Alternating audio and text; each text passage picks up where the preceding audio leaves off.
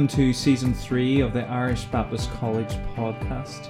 I'm your host, Davey Ellison. I'm the director of training at the college, and I'm excited to bring you a brand new season of podcast episodes. Recently, we invited you, our listeners, to ask us anything, and you did. Uh, and so this season is all about answering those questions. The hope is that through these episodes, you might uh, find some helpful answers to your questions. More importantly, however, we hope that rather than simply offering answers, we might also uh, learn how to think biblically and reason logically. And uh, to help us with that today is Dr. Sarah Dalrymple, um, our Old Testament tutor. So thank you, Sarah, for sparing time and uh, joining us on the podcast this afternoon. You're welcome. Great to be here. Good. Well, we are glad you're here. Um, me especially, as I look at the list of questions that we have to work our way through this afternoon. Um, but let me start with an easy one. Um, what have you been up to recently? Have you got up to anything interesting or exciting in the last few days or weeks? Well, a couple of things. Um, um, booked for a, a, a city break, so that was exciting, and it's still exciting to look forward to that at the end of May. that was uh, an, a, a really nice feeling to at last um, have the prospect of getting away. And then the other thing, yeah, well, we had an encounter with St. Patrick last week um, in the person of David Luke. We had a, a week of outreach in our church in Ballymoney, and St. Patrick arrived and uh, busted a few myths uh, about the man himself, and we had a really good time together. Um, learning about St. Patrick and about what he believed and the gospel that he uh, brought and Excellent. propagated. Excellent. Well, uh, I'm sure after watching David Luke act out St. Patrick, um, you're more than ready for a city break. So uh, you'll have to hold on for a few more weeks, but um, it's on the horizon. Um, excellent. Well, Thank you for joining us today. Um, we're going to start with a couple of questions that I've been asking everybody who um, have who, who's came on the podcast. Um, and, and so the first question is just about influences on your work. So who have been the greatest academic influences on, on your work, Sarah? Well, several names come to mind, but uh, I think I have to start off with um, Desi Alexander. Okay. Um, Desi has been a, a, a, role model for me in a variety of ways. Um, I first encountered his work um, when I read his little book, uh, The Servant King. Mm. Um, and it's a book really that sums up the direction of Desi's, Desi's work and, and I hope of mine as well. That mm. the fact that at the heart of the Old Testament there is this expectation that God will send a a unique king mm. um, associated with the, the, the Davidic dynasty, and that this king will bring uh, God's promised blessing uh, to the, the nations of the world and, and ultimately sacrifice uh, his, uh, his own life uh, to atone for the sins of others. But um, aside from the direction of Desi's work, I've I've just been impressed um, uh, ever since he, he became my supervisor for my my uh, PhD thesis, I was really impressed by his and his attention to detail, really, um, but mm-hmm. also on the other hand by his emphasis on and his concern for the big picture mm. um, of biblical theology. Um, and Desi has been working for 40, 40-ish years. He's now semi-retired, but all that time, I think it's fair to say that he has been right at the center of, of what we might call a, a, a kind of a renaissance uh, in, in terms of um, Christ centered uh, study of, of, of the scriptures and of the Old Testament in particular, and just mm-hmm. the whole field of biblical studies. So, um, yeah, Desi would be the first in line, I think. For sure, you rarely come across someone who is uh, working in the evangelical sphere in the Old Testament who uh, hasn't benefited or enjoyed some of Desi's work um, to, to some extent. Absolutely, yeah. Um, I have another name, if I'm Keep allowed going, to, yeah. uh, to contribute yep. that. Um, another Irishman, actually. Um, and this man's life has been really devoted to the, the, the, the teaching and the study of the Old Testament as well, notably the book of Isaiah. You'll guess probably that I'm talking about Alec Motyer. And uh, I read somewhere that Motyer once said, I'm not really a scholar, I'm just a man who loves the Word of God. but he was a scholar, of yeah. course, and a world uh, renowned scholar at that. But he was also a very humble man, and, and he committed his life really mm-hmm. to teaching ordinary Christians to understand and love the Old Testament. And he's, he, mm. he's written a, a little book, Loving the Old Testament, and that really sums up his life and, and his ministry. Uh, but I remember in particular the very first time that I dipped into his his massive commentary on Isaiah. I was away in Switzerland for a rest and a break uh, when I was working as a, a, missionary in France. I got a few weeks off and I took the commentary with me, and I really just had my heart warmed as mm. well as my mind quickened and engaged by what he was writing and what I was reading. Excellent.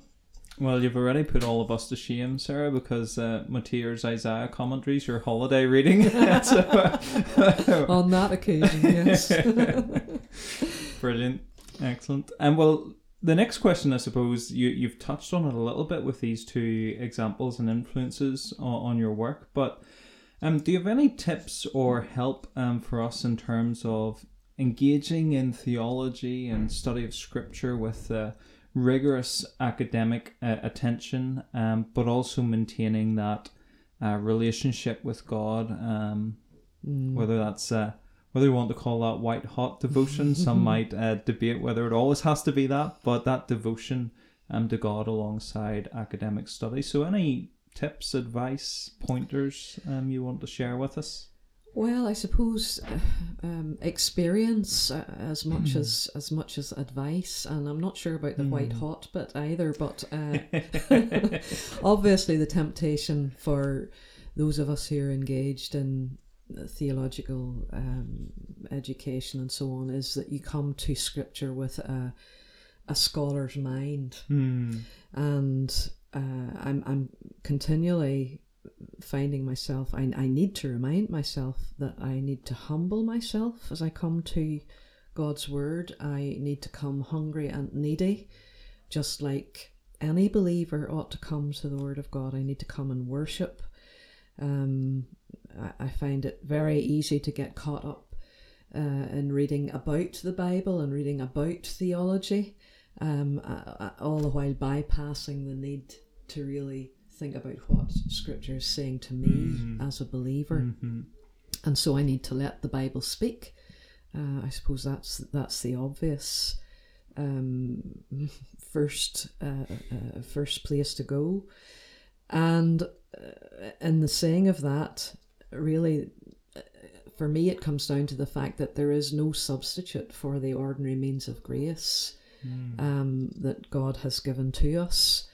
Um, and also mm. the fact um, that uh, becoming more conformed to the image of Christ doesn't happen solo.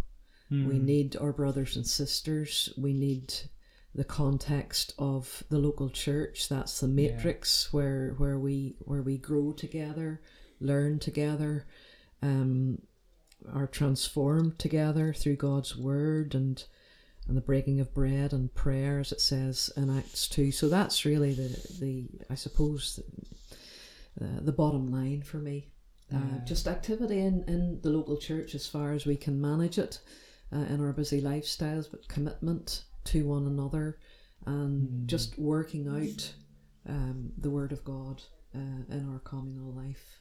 Yeah, that's really helpful. And, and I think this is the danger of separating these two things happens whenever we take scholarship away from the local church or mm-hmm. scholars away from the local church. Mm-hmm. That yeah, absolutely, yeah. Yeah. Well, well, you've mentioned the, the means of grace. I'm going to take liberty and uh, offer a book recommendation, um, which is a book by David Mathis called Habits of Grace, mm. and um, it doesn't touch on the issue of academic study and devotion to God, but it's just very helpful on all of these um, habits of grace, whether that's prayer, scripture, fellowshipping with church, and I found it uh, really helpful for me. So, um, mm. Listeners will put a link in the show notes and uh, to this book and probably to um, the other books that uh, Sarah's mentioned by uh, Desi and Alec Motyer, and uh, you'll be able to peruse those and possibly add them to your uh, to read list, uh, which is uh, probably like the rest of ours, ever growing. Um, but um, a, a really helpful book, just thinking about um, habits of grace and maintaining a devotional life. So we're going to press on from that and think about some tricky matters in, in the Old Testament. Um, one of which I know you've been excited about ever since I asked you to answer this question.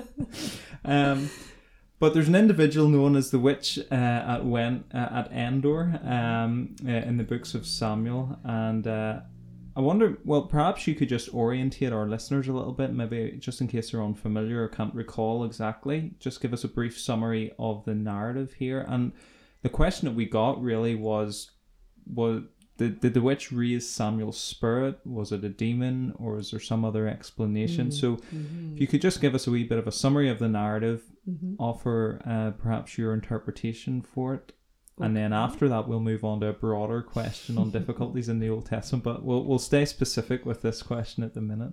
Okay, okay. Well, uh, it's an interesting one, but uh, just to set the story in, in its context, as you say, first of all, we're looking at, um, well, First Samuel 28, really, and we're looking at a turning point, really, in the history of, of Israel. Um, Saul's reign, Saul is the first king, uh, his reign is about to come to an end, a disastrous end. Um, he's facing a very substantial Philistine force, and when he sees the the size of that army, um, Scripture tells us that he was afraid and his heart trembled greatly, and so he turns to the Lord for guidance and for help, but uh, to no avail because we're told uh, that the Lord did not answer him. Uh, and that's a, a solemn statement in itself, but it really highlights the fact that having disobeyed the Lord's commands, Saul is now, in a sense, cut loose from the Lord. Um, not only has God rejected Saul as king, but we're told um, in the text that the Spirit of the Lord, in chapter 16, the Spirit of the Lord has departed from Saul, only to be replaced by a harmful spirit. Now, that's a whole uh, puzzler in itself, but that's what the text tells us. At any rate, now Saul attempts to seek the voice of God, uh, but his his uh, uh, his quest uh, is met with this divine silence, and so in his desperation, he crosses a a, a theological Rubicon, and he decides to seek guidance from a medium. Uh, and that in itself is ir- ironic because he himself had uh, issued a decree that all mediums and necromancers be removed from Israel. Um, but he himself takes a couple of his servants, he uh, disguises himself, and under the cover of darkness, he heads actually into Philistine occupied territory and past it in order to access this witch of Endor. He deceives her um, regarding his own identity, and he asks her to bring up the spirit of Samuel from Sheol, uh, the world of the dead, um, so that he can get some guidance about this battle that's lying ahead of him. And of course, the medium hesitates. She's well aware of this prohibition, um, but Saul promises to protect her, uh, and he says, "Bring up, bring up Samuel for me." And then we're told that when the woman sees this figure, uh, she shrieks in shock, and she also recognizes Saul at that same moment. And I suppose we, we have to ask ourselves what was it that shocked um, the medium so much? Uh, obviously and clearly, something was happening that was outside of her control. I think that's the least that we can say. Um, and we could ask, you know, is it possible that previously her previous activities had called up demonic imitations, let's say, of a dead person's spirit, but that this time she realizes that something much more real is happening. Um, one thing is clear um, from her reaction that this is an unusual and, and an unexpected appearance. So that's really the story. Uh, and we, we're all asking ourselves, what's happening? What's happening here? uh, including me. Is this actually Samuel's spirit, um, his disembodied spirit? Um, could a dark supernatural power really summon up the spirit of a, of a dead holy prophet? Hmm. Or was this was this a demon impersonating Samuel?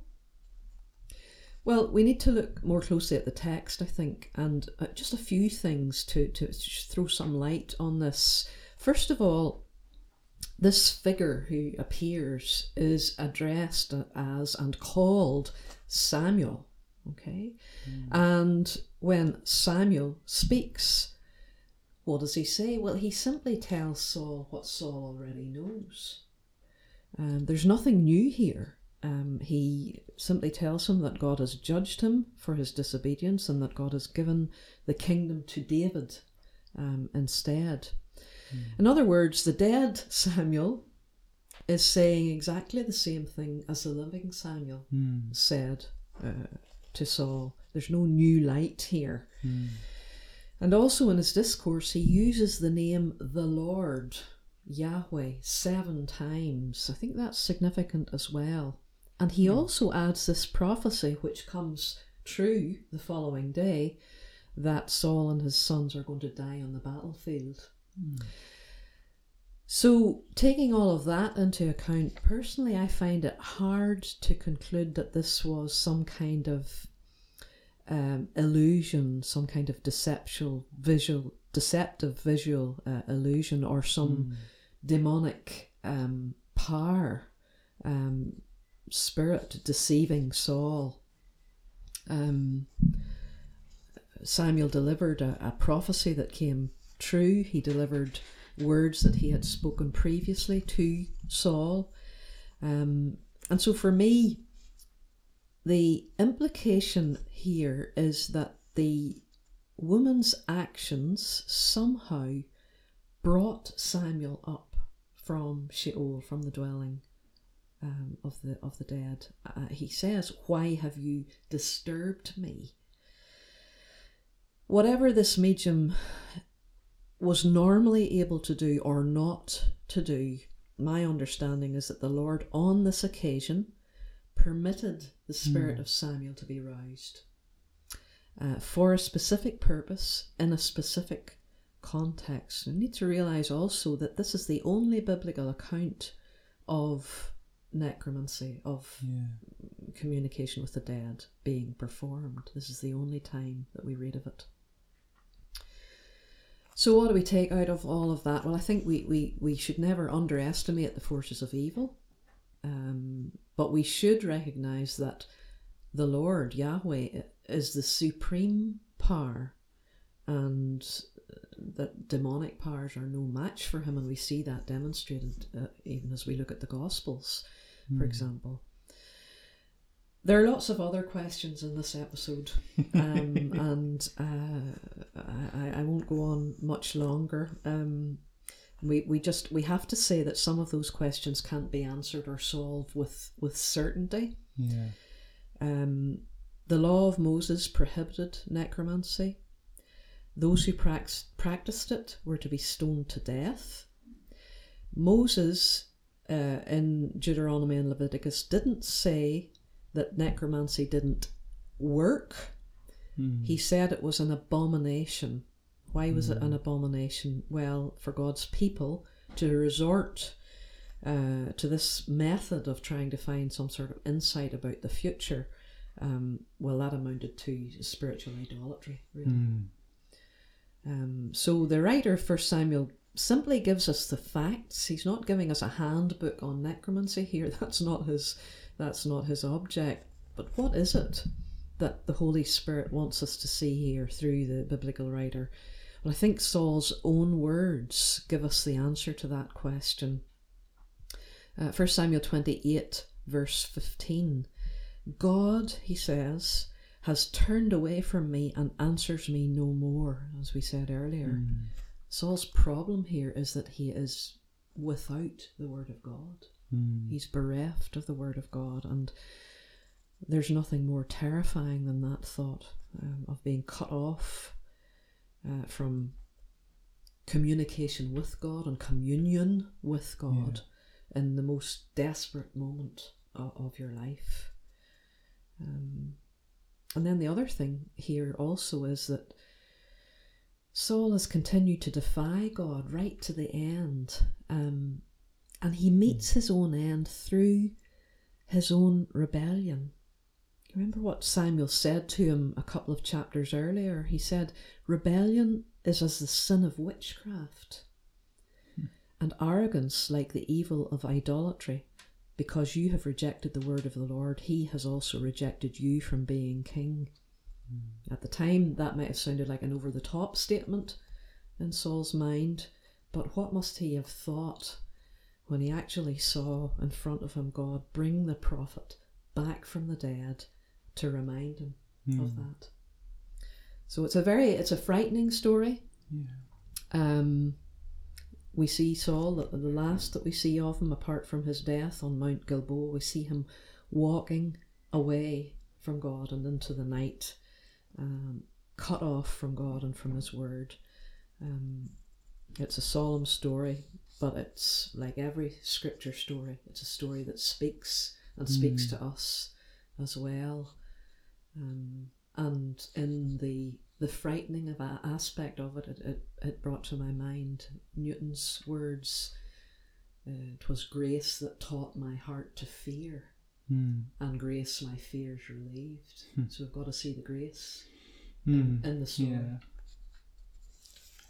Well, it, it is a sobering um, narrative, but uh, I think it's also striking that uh, Saul walks away from the Lord's word and then is seeking it and can't find it. Mm-hmm. And uh, how you've helped us answer it is by pointing us to the text. and mm-hmm. that's a very good example, Sarah, of how important it is to uh, return to the text and mm-hmm. um, dig into that.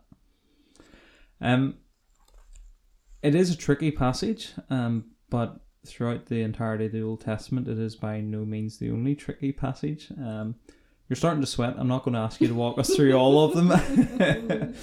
but as we read our Bibles daily, as we um, hear people preaching on Old Testament passages, there's lots of tricky uh, passages, lots of difficult knots to try to untie. And I wonder if there's any kind of overarching principles to approaching difficult passages. I suppose I'm asking particularly in the Old Testament because that's mm-hmm. what you mm-hmm. teach, but I suppose it can be applicable to the New Testament and difficulties there as well, but maybe just some overarching principles to keep in our minds as we come across difficult passages like this?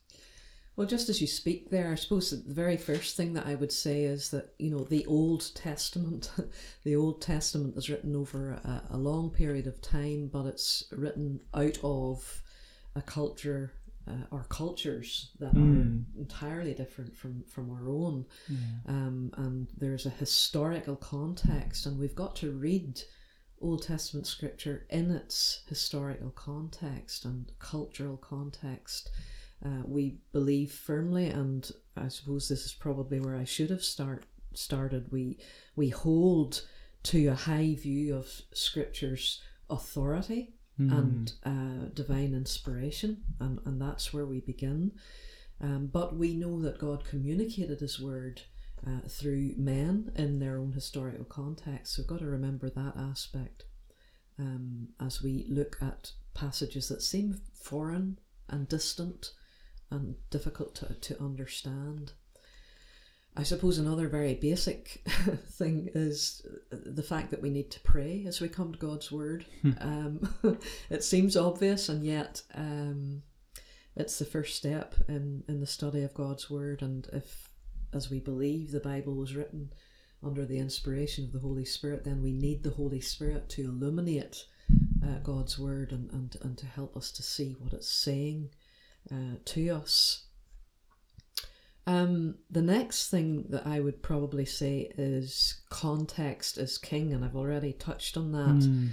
Um, but simply, really, to underline that we should never look at a single verse or a particular passage in isolation Yeah. from the rest of Scripture. Uh, we've always got to keep the bigger picture in view, the, the, the, complete jigsaw puzzle, if you will. Where does this p- piece fit in that picture?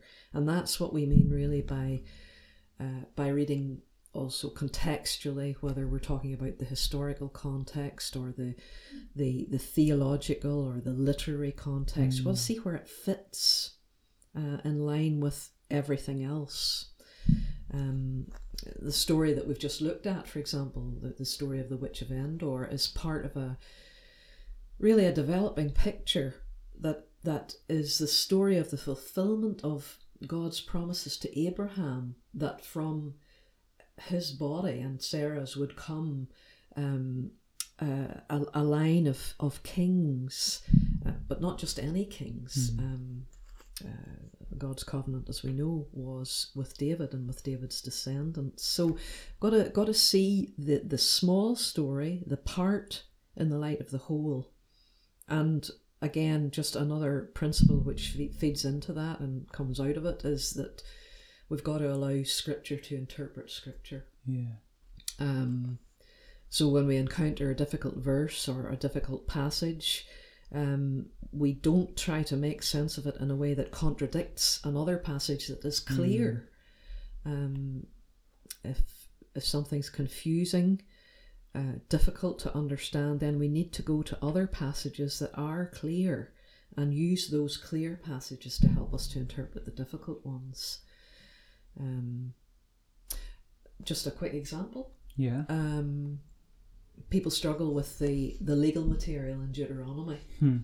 It seems very detached from us, and sometimes feel, seems seems very strict uh, and and almost frightening in, in some of the the um, the penalties that are involved there.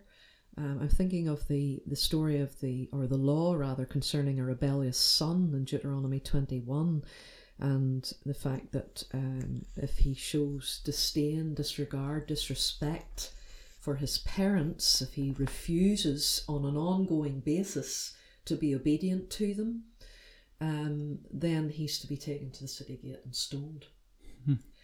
Now that's a pretty stark uh, example of parental discipline, um, which actually we need to we need to note.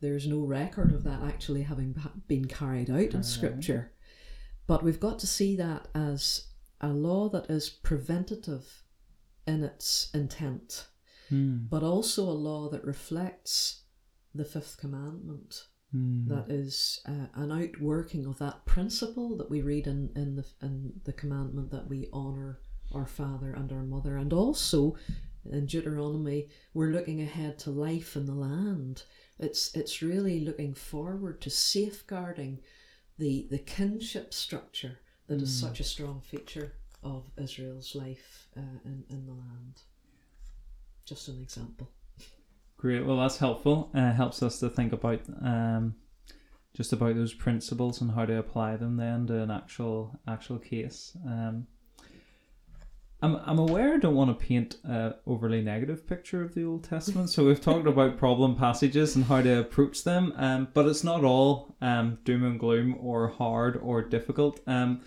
so I want to ask you, in your opinion, anyway. Um, what what do you think has been the most exciting or one of the most exciting developments in Old Testament scholarship and study over the last decade or so?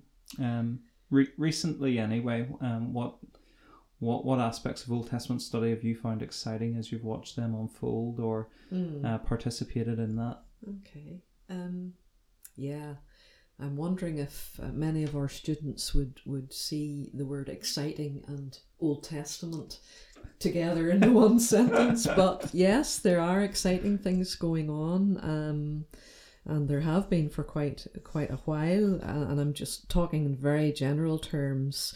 Um, I I in, in the time that I have been teaching Old Testament, I, I, I can see that there is a a generation of scholars who are in many ways are turning the tide in Old Testament studies Mm. in the sense that they're they're pushing back on what was the, the status quo. They're responding, uh, you might even say reacting to uh, liberal critical scholarship, radical critical scholarship. So, um, you know, in, in in the late nineteenth, early twentieth century, you have a, a very strong tide of critical scholarship that um, takes a a minimalist approach to Israelite history that really dismisses the Old Testament as as virtually worthless in terms of reconstructing the history of, of early Israel, for example. You have scholars who break the, the scripture text down into tiny fragments of so called sources um, and undermine the unity of scripture. And in more recent years, we, we see a, a a fairly steady stream of um, uh, challenges within the academy from scholars who are working from an evangelical uh, standpoint, challenging these presuppositions uh, in, in an increasing number and challenging them rigorously um, with with solid research Mm. um, and not being afraid to challenge them. And I think that is a that is an exciting uh, development. Um, just this this steady flow of good literature that argues for uh, the unity of Scripture as a whole, Mm. uh, the unity of individual books, and and the coherence of the whole Yeah. um, uh, and then and the function of those individual books within the their wider corpus. Uh, I think all of that is very exciting, and and um, even what's happening, and you'll know this very well, Davy, in terms of Psalms study, Mm. to to look at the possibility that there is a, an ade- a, a- an agenda that, that has shaped Mm. the Psalter, uh, and that that we can trace those themes right through um, the, the, the, the five books of the Psalter. That that kind of thing is is exciting, um, and then obviously the many publications that that are coming out, that have been coming out, that are addressing the the discipline of of biblical theology. Um, there are lots of examples, but one example maybe the the the series I call it the Silver Series, um, New Studies in Biblical Theology, which is uh, coming from within the, the the framework of what we might say confessional evangelicalism, Mm. um, and and looking at, at a whole Bible theology. Um, from from theologians who are big picture men, I think that's Yeah. really exciting. Um, so we're we're working on the parts of the puzzle, but we're working also on how they fit Mhm. together.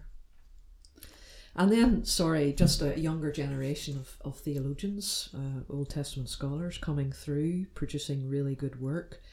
Um, one example of that, I suppose, uh, uh, is um, Jason DeRouchie, um, who was with us recently for our um, Hugh D. Brown lectures. Um, and that's that's encouraging to see that kind of standard of academic rigor coming For sure. to bear. For sure. That's great. Uh, I think you've done a good job in selling the Old Testament. Uh, lots of exciting developments, and uh, I'm particularly pleased that I have you on record saying you're excited about my PhD thesis. So uh, I'm gonna gonna take that clip out of the podcast and keep that at home for me. Um, no, that's great. Um, you'd be glad to know we're on to our final question now. Um, and uh, it's a lot easier because it's hypothetical. Um, as you well know, at the business end of a semester. Um, but if you if you had unlimited time and resources, what academic work would you love to produce? Um, so if we were able to clear your teaching schedule and uh, you had access to a, a library of all of the materials and resources um, that you could ever want. Um, if you thought about maybe producing your magnum opus, um, what what would that be, Sarah?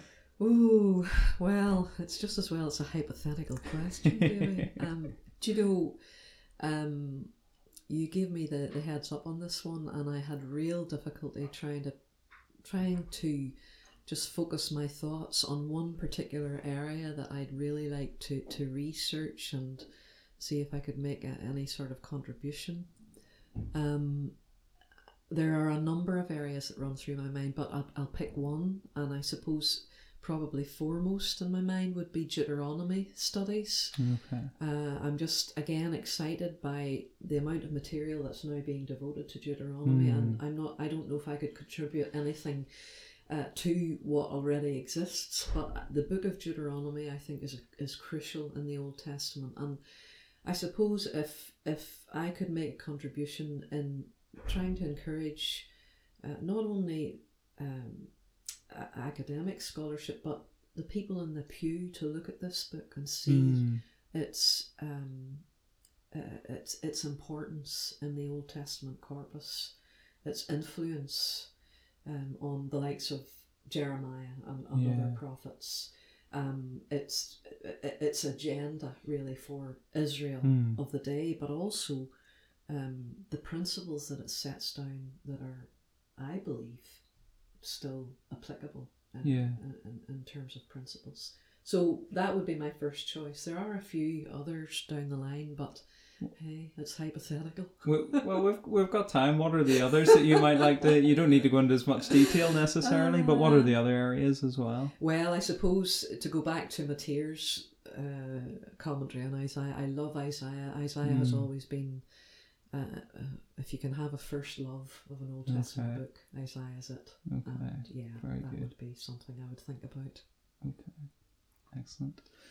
Well, we we should say that you are published. You published a, an essay in a Festschrift to uh, T. Desmond Alexander Mhm. last year, two years ago, Yeah, last a year. year and a half ago. I year and a half ago. Okay, which is the the Festschrift is entitled "The Seed of Promise." Um, so you can read some of Sarah's uh, work there, um, if if you wish to, and we will uh, put a link to that um in the show notes as well. Thank you, sir. That's all the difficult questions over, so you can uh, relax for the rest of the afternoon or move on to whatever's next on your to do list. Um, I want to thank you for your time, not just this afternoon, but also preparing um, for for these questions that I've given you. Really appreciate that uh, and appreciate your input there.